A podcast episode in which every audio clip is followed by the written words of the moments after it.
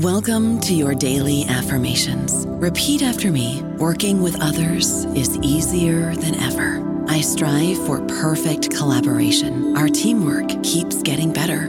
Yeah, affirmations are great, but Monday.com can really get you the teamwork you desire. Work together easily and share files, updates, data, and just about anything you want all in one platform. Affirm yes to start or tap the banner to go to Monday.com.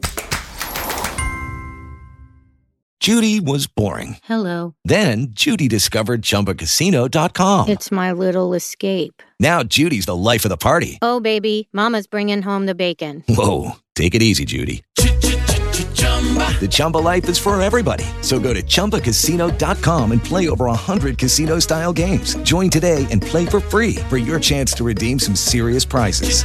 chumba ChumbaCasino.com. No purchase necessary. Void where prohibited by law. 18 plus terms and conditions apply. See website for details. Hello, everybody. This is Marshall Poe. I'm the editor of the New Books Network, and I'd like to tell you that we have a new and improved website. It has two new features that we think you'll love. One of them is a vastly improved search engine so that when you type in keywords, you'll get a bunch of episodes really quick. The other is the ability to create a listener account. And in that listener account, you can save episodes for later listening. So you can create a kind of listening list. We think these features are neat and we think you'll enjoy them. Please visit the site today.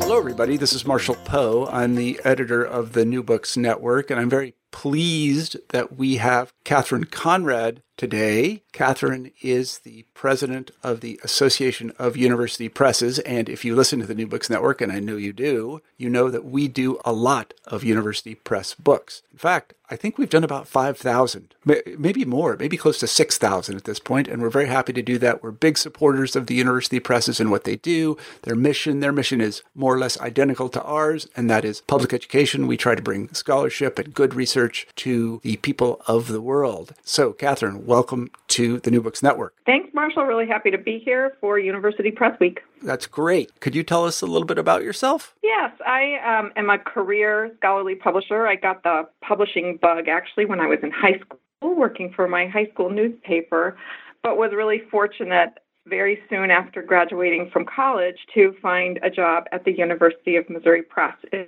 Columbia, where I was just my eyes were opened. I had always thought I might end up working in academia, but university press publishing is this amazing bridge between academia and the general public. I worked in marketing at the time, and sharing that scholarship and that research out to general readers was just something I was absolutely passionate about and stayed there for about seven or eight years before I moved out to the Southwest to Tucson, Arizona, where I came to the University of Arizona Press first as marketing manager and came director became director about four years ago. Um, and just absolutely love my work here.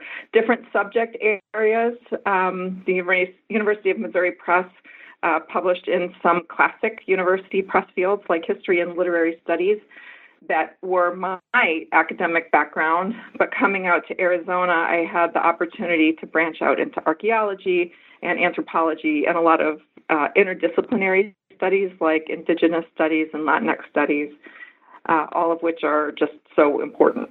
Well, that's just terrific. And now you ha- you're wearing a new hat for your sins. I don't know if it's. Can you yes, tell us a little I bit am. about that? Yes, uh, I am this year's president of the Association of University Presses, and it's something I'm really happy to do because this association has been an important part of my career. It is an incredibly collaborative group of professionals. Sometimes we have publishers coming from commercial publishing environments into a university press environment, and they are stunned by how open everyone is to share information. In a commercial environment, uh, publishers can be very competitive. We're somewhat competitive too. We compete for authors in university presses, but but our job is really for all of us to succeed, and we don't do that alone. So if I'm publishing a book by an author who was previously published by a different university press, I find the staff in that at, at, the, other press just more than happy to share information about how they promoted the book, what worked, how it was to work with the author. Is this author good on radio or is this author better uh, giving lectures? Uh, and that's just that's just such a great environment to work in where we all believe that all boats rise together. Uh, so that's, I would say, one of the hallmarks of our association. But more generally speaking, we're a community of professionals and institutions who have the common goal of publishing and disseminating scholarship and research uh, to really to the highest standards of our profession. And that particularly means uh, peer review. Uh, which is the hallmark of university presses, that all of our books are vetted by experts in their fields to ensure that they are up to date and meet the highest standards of scholarship. Uh, that's a terrific summary of what university presses do, and I can attest to the fact that they do, in fact, do that. I think I've published books with four university presses now. Is that right? I can't really remember. I'm old. Uh, but I've had a terrific experience at each one of them, and I'm glad you mentioned peer review because that really is what sets University Press books apart from trade books, I think we can call them. And I've been through the vetting process, the peer review process a number of times, and I would say this about it it always helped my books.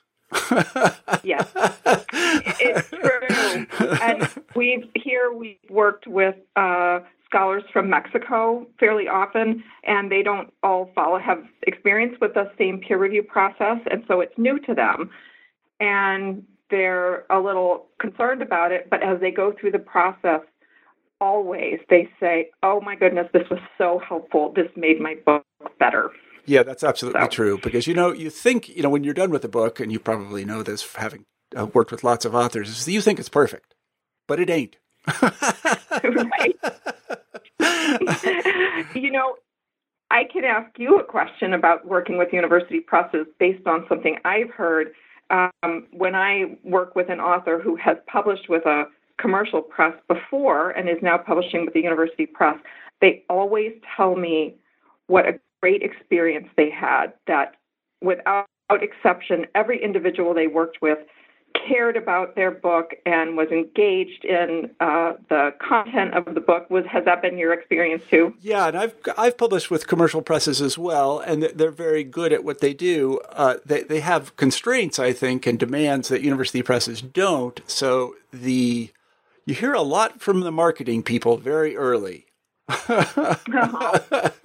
and, and, they're really concerned about the title and what's on the cover. And I'm not saying that's a bad thing. I mean, that's a good thing. Right. But uh, in my university press experience, they're really concerned about what's between the covers, and they do a great job of paying great attention to that. And the books are, I would call it, they're shepherded from the first moment yeah. to the last. And you know, sometimes I'll even suggest to people that if they're thinking about, especially if they're uh, have authored books before is to contact an editor early in the process of writing the book and say, you know, like this looks like it would fit your list. Could you help me shape it a little bit so that I can, you know, make the process easier? And, and I've I've done this and and it's been successful, and I think it's a great way to go about doing things it is. Uh, that's advice we give to young scholars in particular, and our editors spend a lot of time, particularly at academic conferences, having those conversations and asking questions about somebody's research um, and advising whether we might be the best publisher or not, depending on what our areas of specialty are and how that author might want to shape their research going forward. And I think that's a terrific tip, actually, because I didn't know this when I was young. And this was before I'd written my first book. And you go to the conference, and there are all those tables and all those publishers, and you look at the books, and you don't talk to enough people. I think at least I didn't, because I did have a book that was probably of interest to university presses, but and it ended up being published by one. But I didn't know to talk to editors in a kind of forthright way, like this is what I have. Would you be interested in this? And you always get a positive response. Uh, you know, they'll they'll work with you about these things. They, you know, I always tell early you know authors that if it's good, it will find a home. There's simply no question about it if it's good. But you got to talk to the people at the presses to to make them aware of what you're doing. Right. And sometimes research has been in the works for a decade.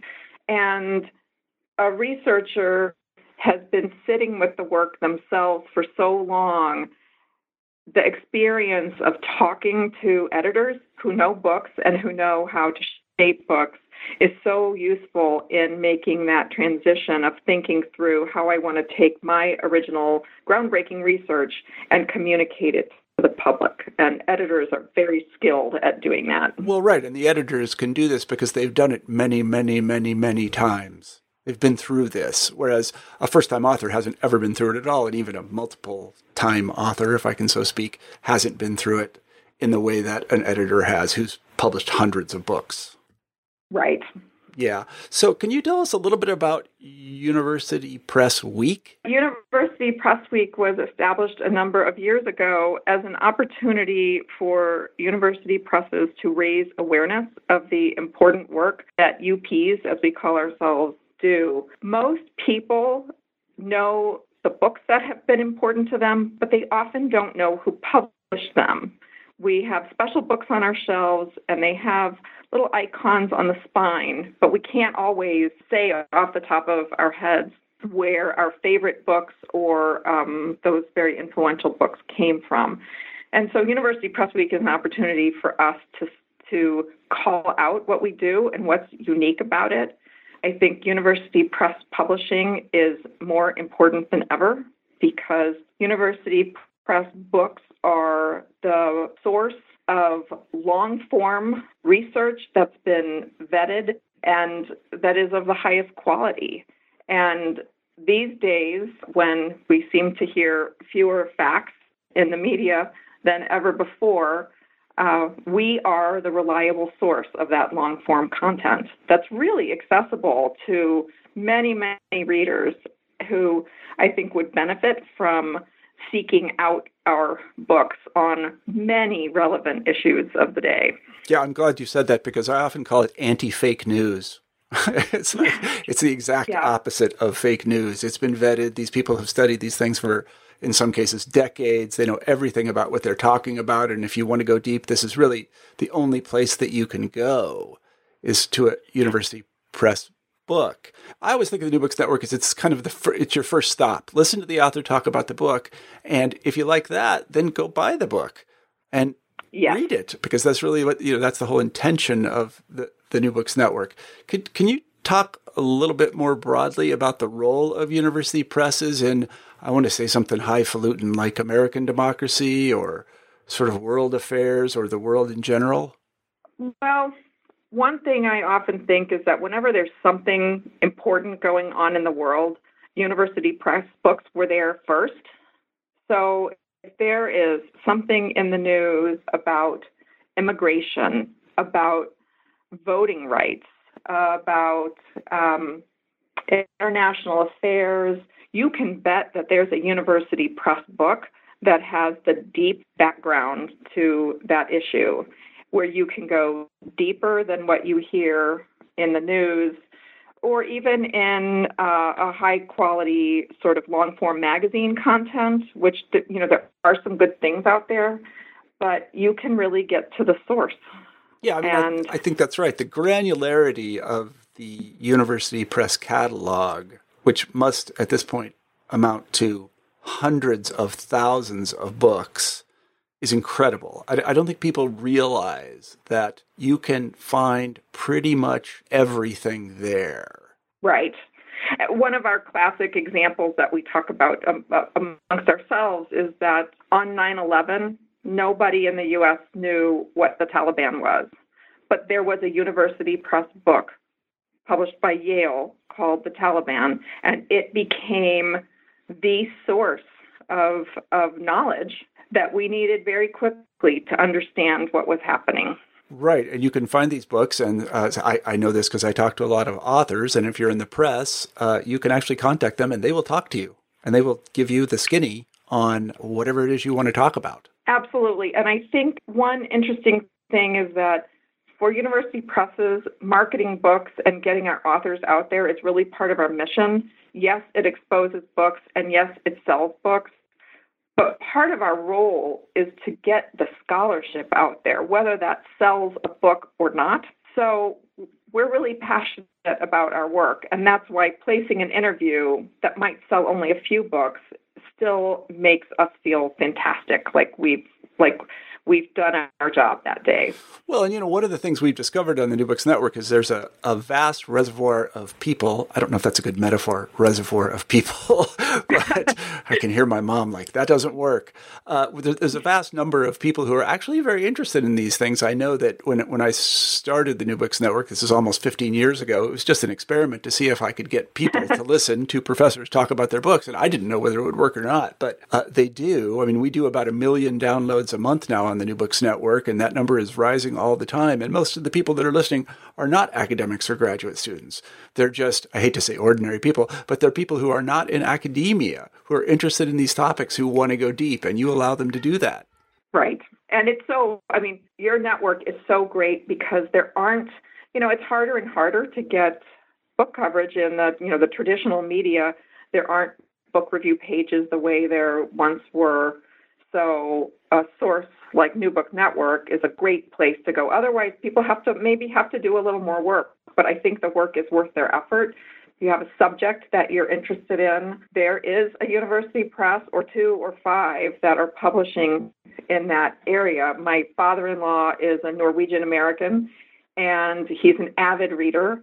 And when I need a gift for him, I look to presses like the University of South Dakota Press or Minnesota, Minnesota Historical Society, where they have just fabulous books about Scandinavian immigration to the U.S. Those might be histories or memoirs or cookbooks, but I know I have a great source. It's going to be well written. It's going to be well researched, and those are some of my best gifts. And in any, in almost any subject, you know, you want. Um, I love to follow uh, California's food and culture books. Those are books of interest to me. But you can find great things from university presses in a, just such a wide variety of uh, areas. I don't know about you, but I'm very busy and I don't have a lot of time to cook. That's why I subscribe to Factor. Eating better is easy with Factor's delicious, ready to eat meals. Every fresh, never frozen meal is chef crafted, dietitian approved, and ready to go in just two minutes. You'll have over 35 different options to choose from every week, including Calorie Smart, Protein Plus, and Keto. These are two minute meals. Factor meals are ready to eat and heat, so there's no prepping, cooking, or cleanup needed. They're flexible for your schedule. Get as much or as little as you need by choosing your meals every week. Factor is the perfect solution if you're looking for fast, premium options with no cooking required. Sign up and save. We've done the math, and this is important. Factor is less expensive than takeout, and every meal is dietitian approved to be nutritious and delicious. Head to factormeals.com slash NBN50 and use code NBN50 to get 50% off. That's code NBN50 at factormeals.com slash NBN50 to get 50% off. Yeah, I think that's right. I think a lot of people don't know that the presses, although they publish on a wide variety of topics, actually have, to use a term of art that publishers use, particular kinds of lists. And I know, for example, yeah. that, you know, to, from my own field, which is Russian history, Northern Illinois University Press. And it's not the biggest university press, but they just had this fantastic Russian list. Cornell University Press. I'm, I'm sorry about the other presses I'm not mentioning. right. no, I understand. to everybody. There are many. But yeah, but they just had this great Russian list and they specialized in these kinds of books. So, you know, if you're interested in Russian stuff, you probably want to get the Cornell University Press catalog so you can look through exactly. it. Because and it's not to say you won't find books on other places. You will. Other presses publish these books, but they have editors that are particularly interested in these fields. And actually, there's a lot of diversification in that way. People covering what they call in marketing verticals, you know, a kind of book. Uh, right. And you see a lot right. of this across the university presses. They fill particular niches, and I don't think there's broad awareness of this. I agree. They're highly highly curated lists, and they could be in narrow topics or broad. But Purdue University Press publishes books on the human animal bond. Fascinating. there you go. Um, the Ohio University Press has uh, a list in the study of comics and comic books. Really? And their history. So there's just fascinating stuff out there once you start looking. Yeah.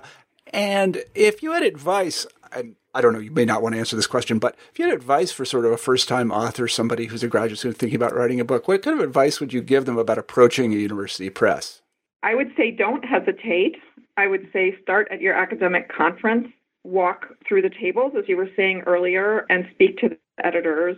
Uh, but even before that, what we often advise is looking at your own bookshelf or uh, what are the books that you've used in your research and what do you see in, in those lists of publishers? Do you see a publisher who's coming up over and over again, or a third of the books on your list are sort of coming from one or two places? Those might be the places to start.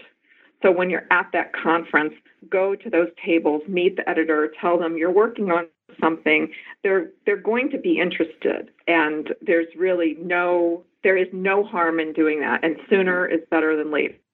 Particularly for early career scholars who may be looking at a tenure clock. Book publishing is a slow process, and editors want to work with authors to make sure we can work on their schedule and do the best for them. But first, we have to know what their schedule is. Well, I think that's excellent advice, and it always worked for me once I learned it. I would add one thing, and that is get over your fear of the phone.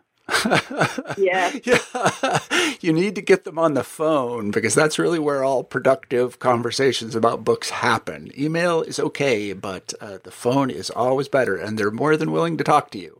That's very true. That's very true. And I would say if you're going to send an email, maybe ask to make a phone appointment. That's when I, yeah, that's funny you mentioned that because when I talk to people about how I use email and things, it's almost always to arrange a phone call. Right. Right.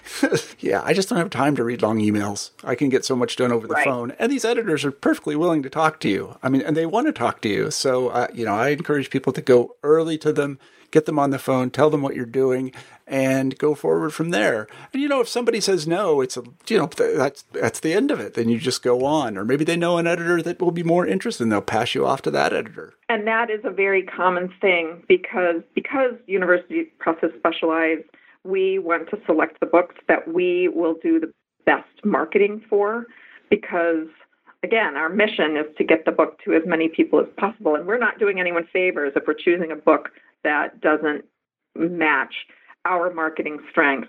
So we will very often recommend another university press, and because we're such a collegial community, we can often recommend another editor by name and even make an introduction at times. Yeah, I mean, I think the takeaway is you really want to look for a press that has a list that you admire that is in your field. And that, that's not too hard to find. Usually the scuttlebutt around the conventions is is about this press or that press, and they do a lot here.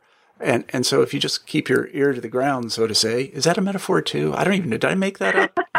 ear to the ground. It doesn't make any sense. No, that one I think would pass through copy editing. Yeah, really. I don't know. I don't. Yeah, strike that, please. Um, if you keep your ears open, you'll hear about the presses that are doing things in your field, and then you'll be able to go forward with that press. Right.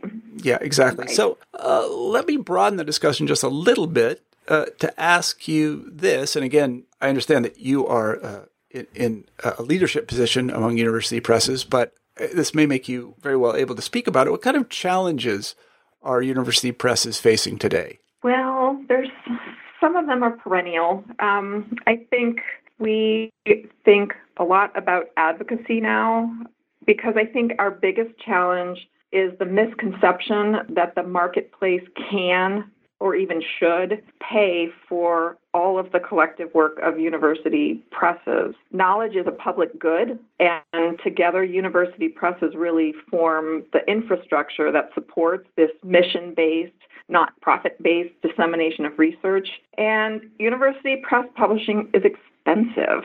There was research done a few years ago that shows that the average scholarly monograph costs anywhere between $30,000 and $50,000 to publish in very small niche areas, a book would never recover those costs. It's simply not possible. But that doesn't mean they don't have value. These are the building blocks of scholarship and the building blocks of knowledge. And I think collectively, we should care that those books can be published because they don't just benefit a few, they really benefit us all.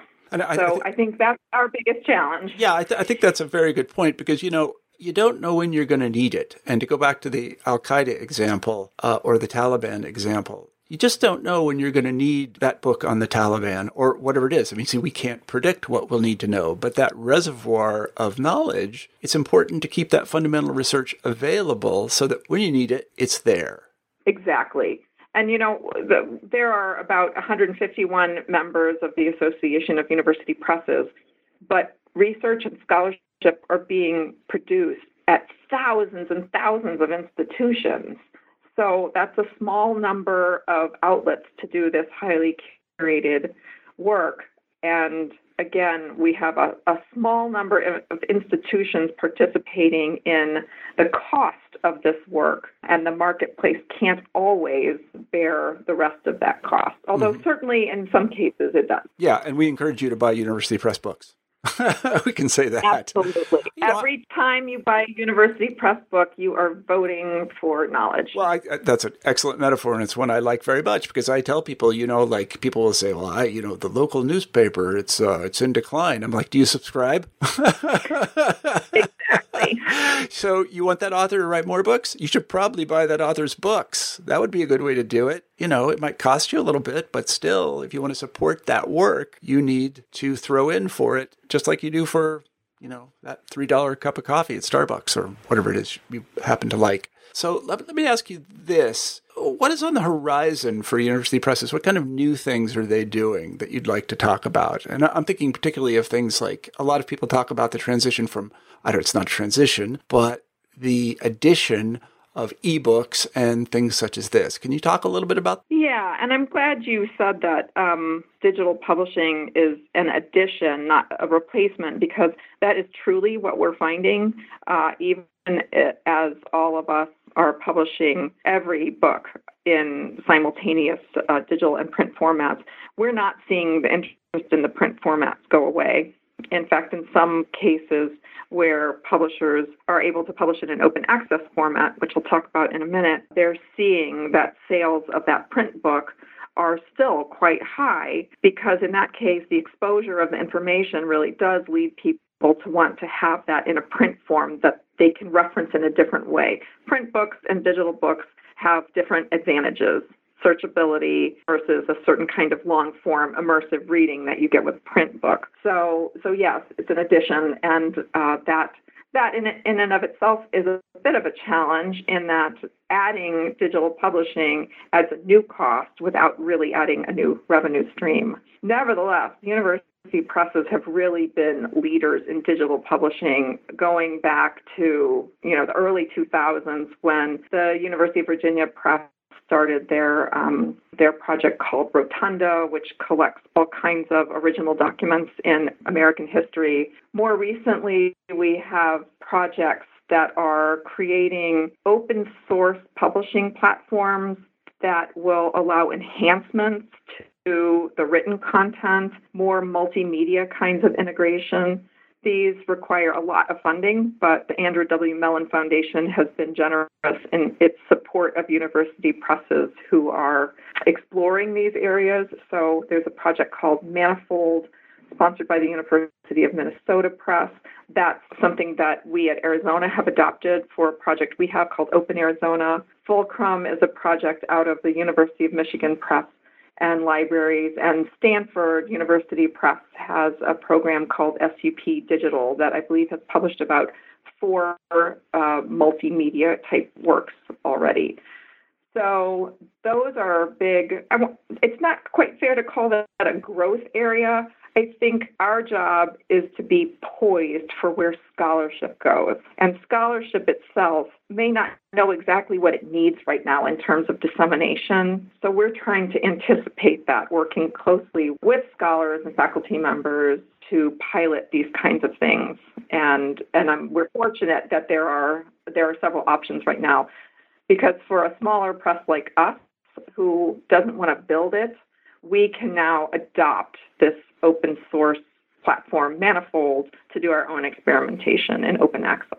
Yeah, I, I like the fact that you said you don't really know what you need, but you need to be prepared for it. And I know that in, in terms of podcasting, when I got into it 15 years ago, uh, it wasn't really a thing.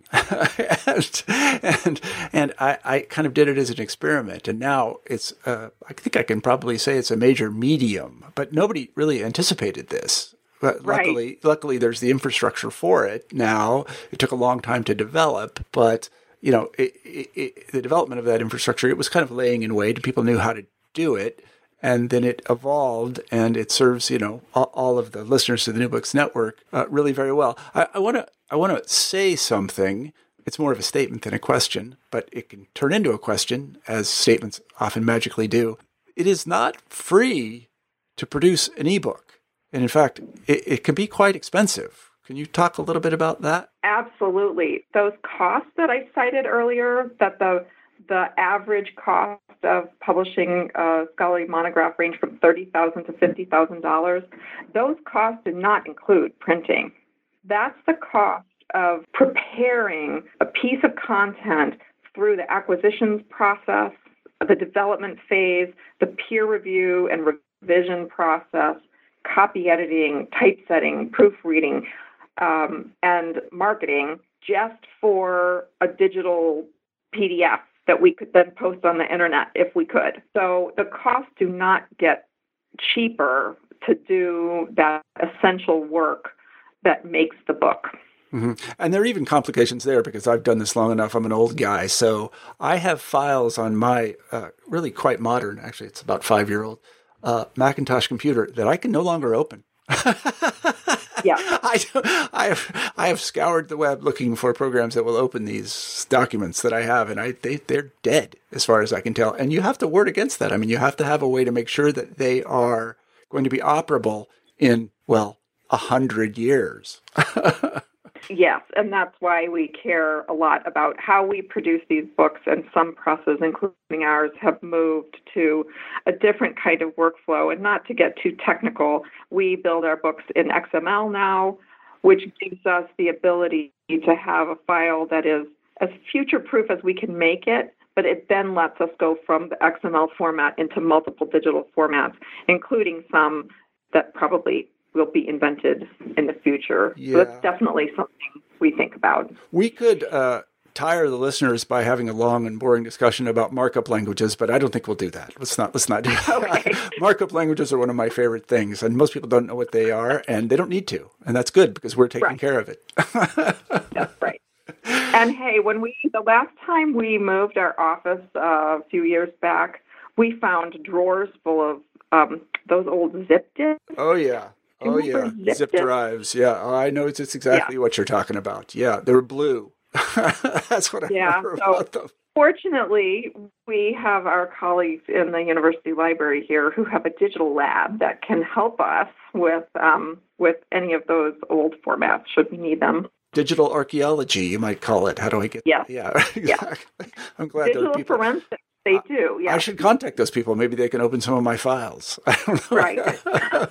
So let's turn to another topic, which I, I know is discussed a lot in, in the press, and you hear a lot of chatter about it on Twitter and other things, and that is, and you mentioned it, and that is open access. Um, I, I, I just would love to hear your feelings about open access, and I understand again, you know, you're in a leadership position at a at a, at a large organization that, that deals with these things. Um, so if you have a few words to tell people about open access and the open access movement, that would be great. Sure. So, in case anybody doesn't know, open access is the concept that books would be free to read. What we know, especially as publishers, is that books are not free to make, but under an open access model, the cost of publication would be funded by institutions or grants, but but otherwise than by readers and libraries. I think almost any scholarly publisher would tell you that if we could publish every book open access, uh, we would love to. We would, more than anything, we want the, the books that we publish to have impact. And there is some truth to open access books being able to reach more people, particularly around the world and in countries that do not have the means at their institutional libraries to purchase scholarly material or for scholars working outside of institutions uh, at NGOs or other types of organizations who would benefit from access to scholarship but simply don't have it because they're not attached to a university.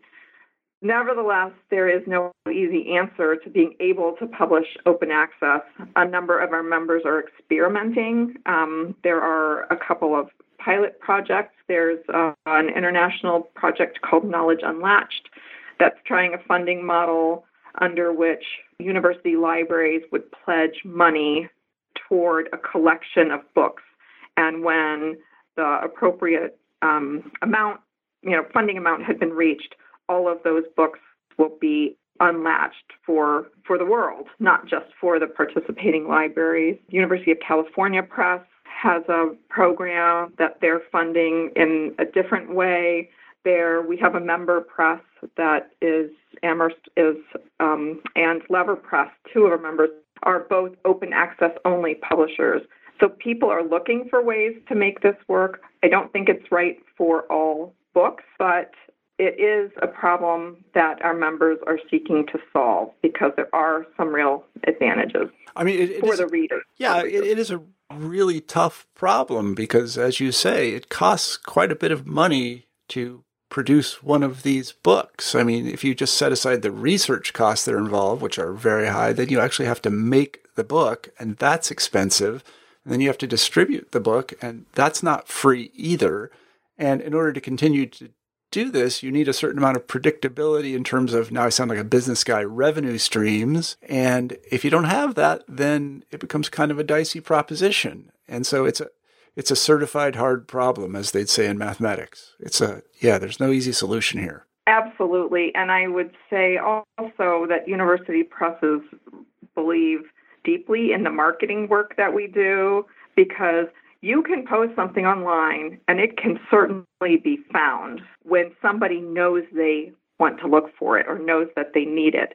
But the work that university press marketing departments do in terms of metadata enhancement to increase that discoverability in connecting authors with interviewers and speaking engagements to get the scholarship out there, that is also really critical for discoverability and the sometimes immeasurable impact of a work in reaching people and, and helping them make informed decisions about important issues. And I think a lot of people uh, don't realize the fact that, well, um, maybe they do, that and I've learned this because I've been doing this podcasting thing and been on the web forever now. Actually, it's not so forever. Uh, but but as long as the web's been around, if you put something on the internet and you don't publicize it, nobody will ever find it. I mean, right. ever, ever.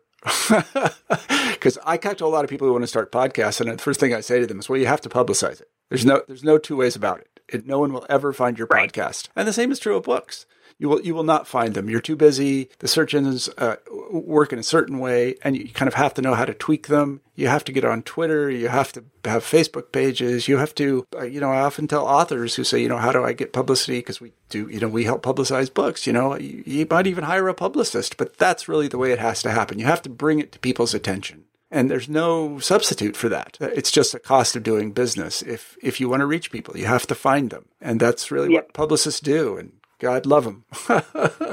exactly. It's guerrilla marketing. Yeah. Well, you know, it's it's it's good, and that's what we try to do here at the New Books Network because we know that a lot of people that listen to the interviews that we produce don't know about these books, but they use us to find them, and they think, well, you know, the New Books Network they do a lot of different things, and if I go there, then I may find something that is going to be of interest to me, and we're divided into these ninety-one verticals, these ninety-one different subjects. So you can, if you're interested in anthropology or East Asian studies or psychoanalysis, you can go there and you'll can hear an author talk about a new book, and then maybe you'll buy the book or get the book in some other way.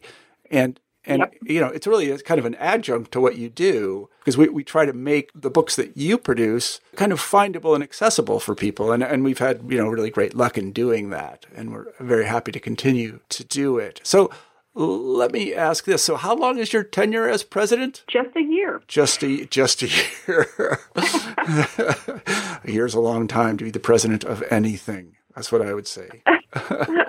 That's very good. Well, uh, Kathryn, it's been uh, really wonderful talking to you, and I want to congratulate you on your presidency, and I want to congratulate you on uh, all the success that you've had at the University of Arizona Press, and I want to wish you the best in your uh, tenure there at the American Association of University Presses. Let's just say one last time that uh, University Press Week begins on November 3rd and ends on November 9th, and I want to wish you the best. Well, thanks, Marshall. It's been a pleasure talking to you, and thanks so much for all your work at the New Books Network and helping readers find this important university press content. Much well, appreciated by us all. Yeah, well, it's it's to end this love fest. It's it's it's really our pleasure to do that. Well, thanks for talking to us today. You bet. Thanks, Marshall. Okay, bye.